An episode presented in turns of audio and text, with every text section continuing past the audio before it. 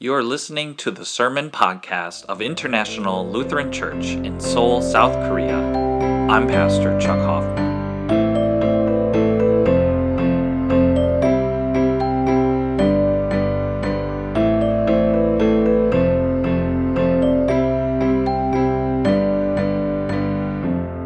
Good morning, everyone, and uh, it's wonderful to have you here this week, especially for the barbecue. I'm pretty excited about that. But before we get to the barbecue, we've got the Word of God, and we've got uh, His teaching us to rest and what that means. So I got to thinking about that, and I thought a good example that I've noticed is my children, Annalise and Elsie, and you just saw them, and they walked out just a moment ago. When you're two years old, like they are, playing is kind of like your job.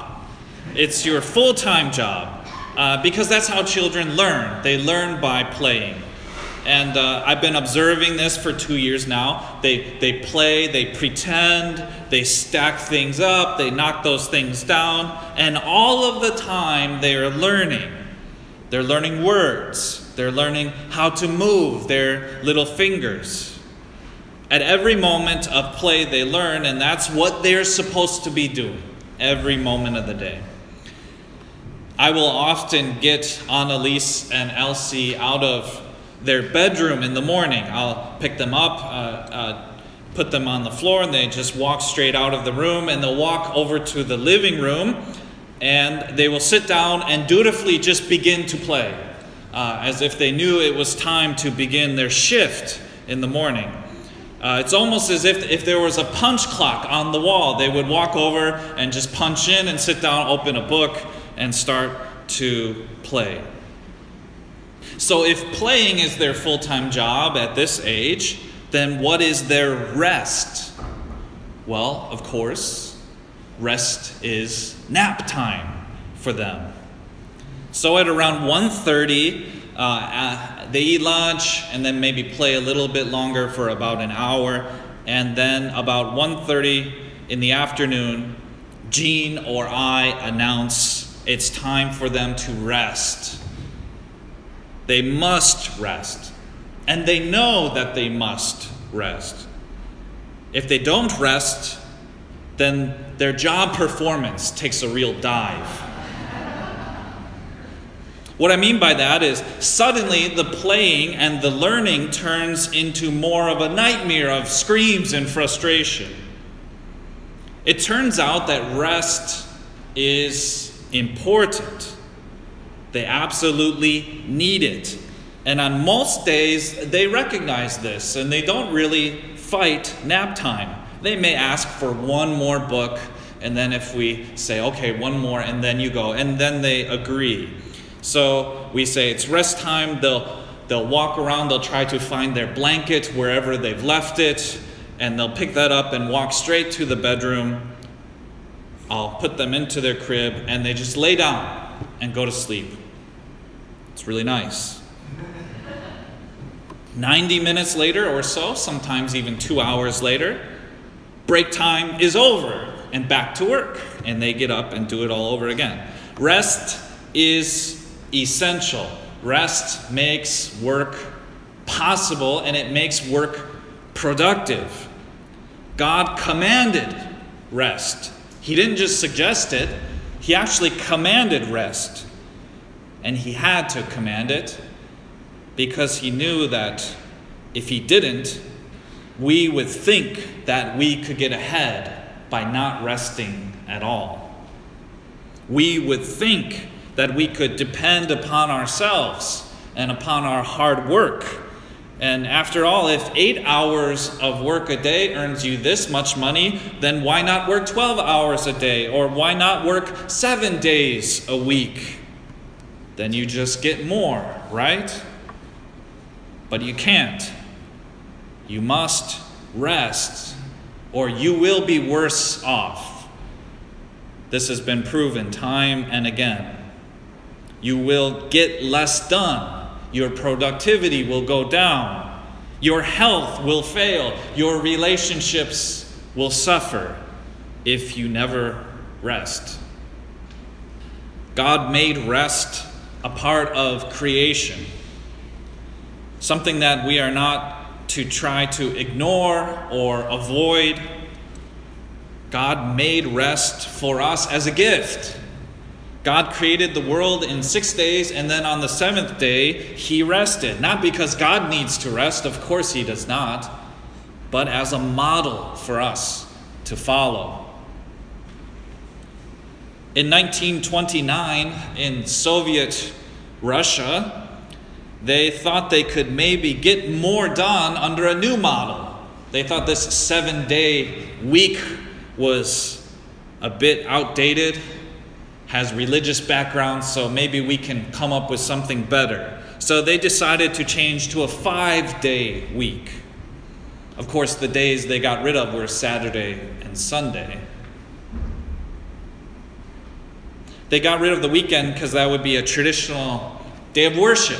It was kind of convenient for the Marxists to say, yeah, these are the days we can push aside. Makes it a little bit hard for Christians to gather.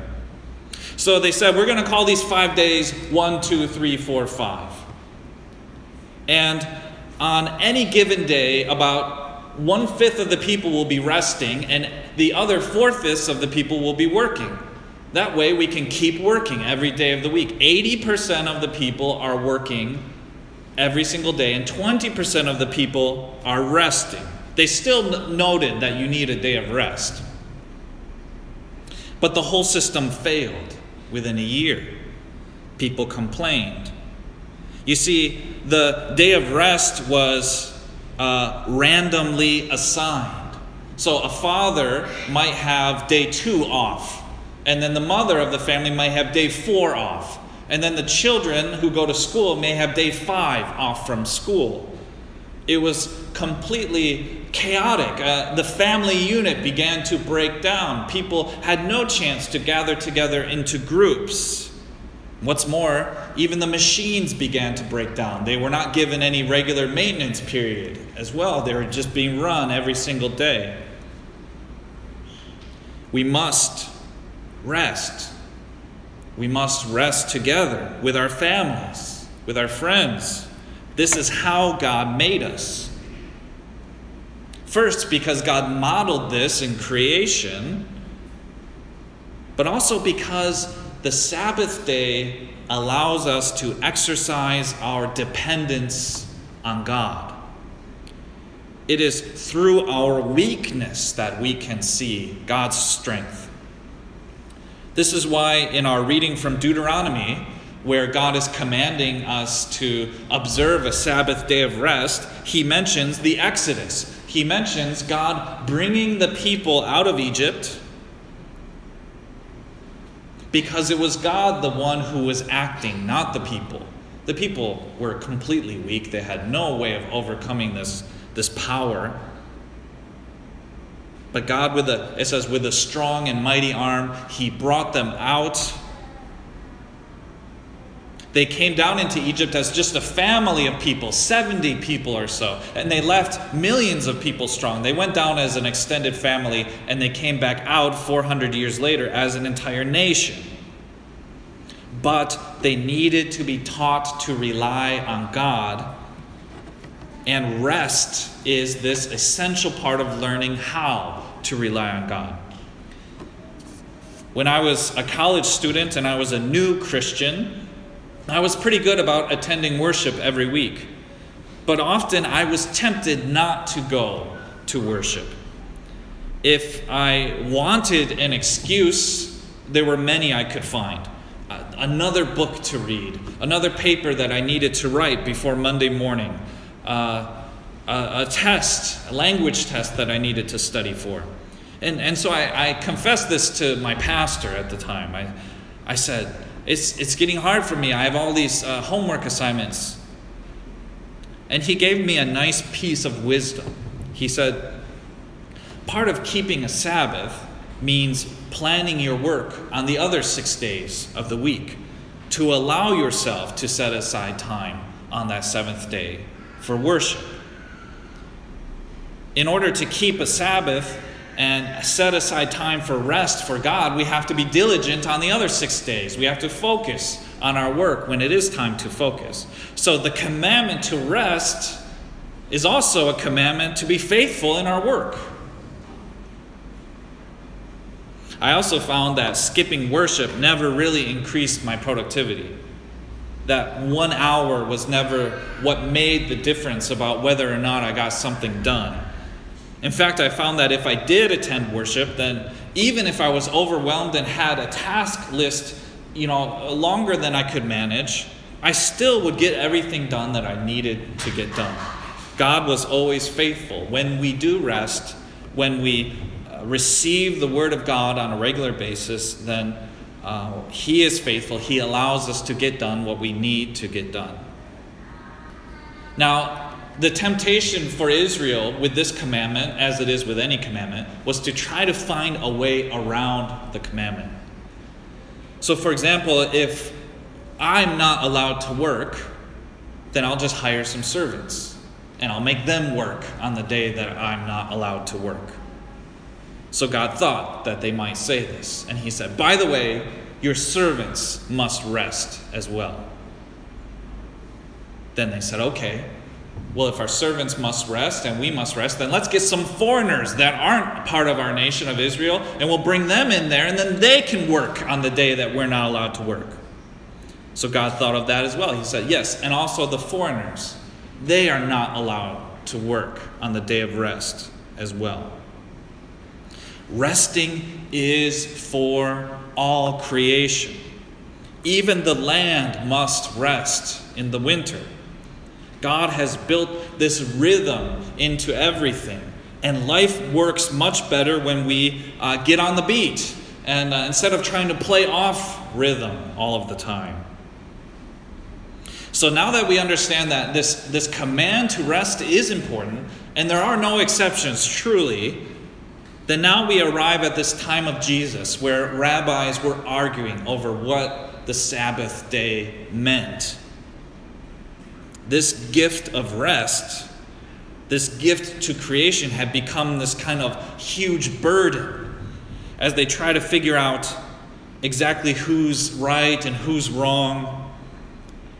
Jewish authorities had come up with a very complex uh, description of exactly what constituted work and what did not. So, for example, maybe you would be allowed to walk 100 feet and that's not work. But if you walk 200 feet, now you've done work and you have broken the Sabbath. They had hundreds of rules like this. And in fact, one of those rules was healing was considered work. Even miraculous healing was considered work. So this was therefore forbidden on Saturday, which was the Sabbath. And Jesus didn't like that at all. This gift of rest, this way of teaching us faith and reliance upon God had become this nitpicky obsession about who was following this exact list of prohibitions. So Jesus turned the whole thing on its head and he reminded the people, saying, The Sabbath was made for man, not man for the Sabbath. We were not placed here to pull out our hair trying to make sure we keep every little burdensome rule. We were placed here to know God, to serve God, to have faith that He's providing, and resting is a part of that. And this is why Paul said that we have this treasure in jars of clay. Jars of clay are weak, if you just brush against it with your hand and it falls off the table, it will shatter into 100 pieces. We have limitations. We are breakable. We're just like a clay jar. But what we contain is the message of the gospel, Paul says. What we contain and what we point to is Jesus being Lord. And one of the ways we point to that is by resting every week by coming together to hear the Word of God. Some people golf on Sunday, some people go sailing. If I had a sailboat, I'd probably go sailing on Sunday. Nice things. I used to watch I remember as a kid, there would be a commercial for subscribing to the New York Times. And, it, or they would say, or, or if you don't want to pay the large price and get it every day of the week, just get the Sunday edition. And they would show this uh, nice couple with tea, and they're sitting on their bed, and they've got the whole Sunday edition of the New York Times uh, laid out in front of them, crossword puzzles, sports section, and the maybe the golden retriever jumps up onto the bed and lays down, and that's the image of this is how you rest on Sunday morning. Well, maybe. But as Christians, we have this treasure in jars of clay. We recognize our weakness. And so in our rest, we want to soak up the encouragement of the Word of God. We want to soak up the comfort of the gospel. We want to soak up the gifts of the sacrament, Jesus' body and blood on offer here today. We don't do it because we have to, or because we're worried what people will think if the place where we normally sit in church is empty on Sunday. We do it because we want to know Him better. We do it because we want to learn how to rely upon God, how to admit our weaknesses and our limitations. We want to know that God is shown strong when we are honest about our weaknesses. That's our act of trust. That's what's going on in a Sabbath rest. We're trusting that God will continue to provide for us. Amen.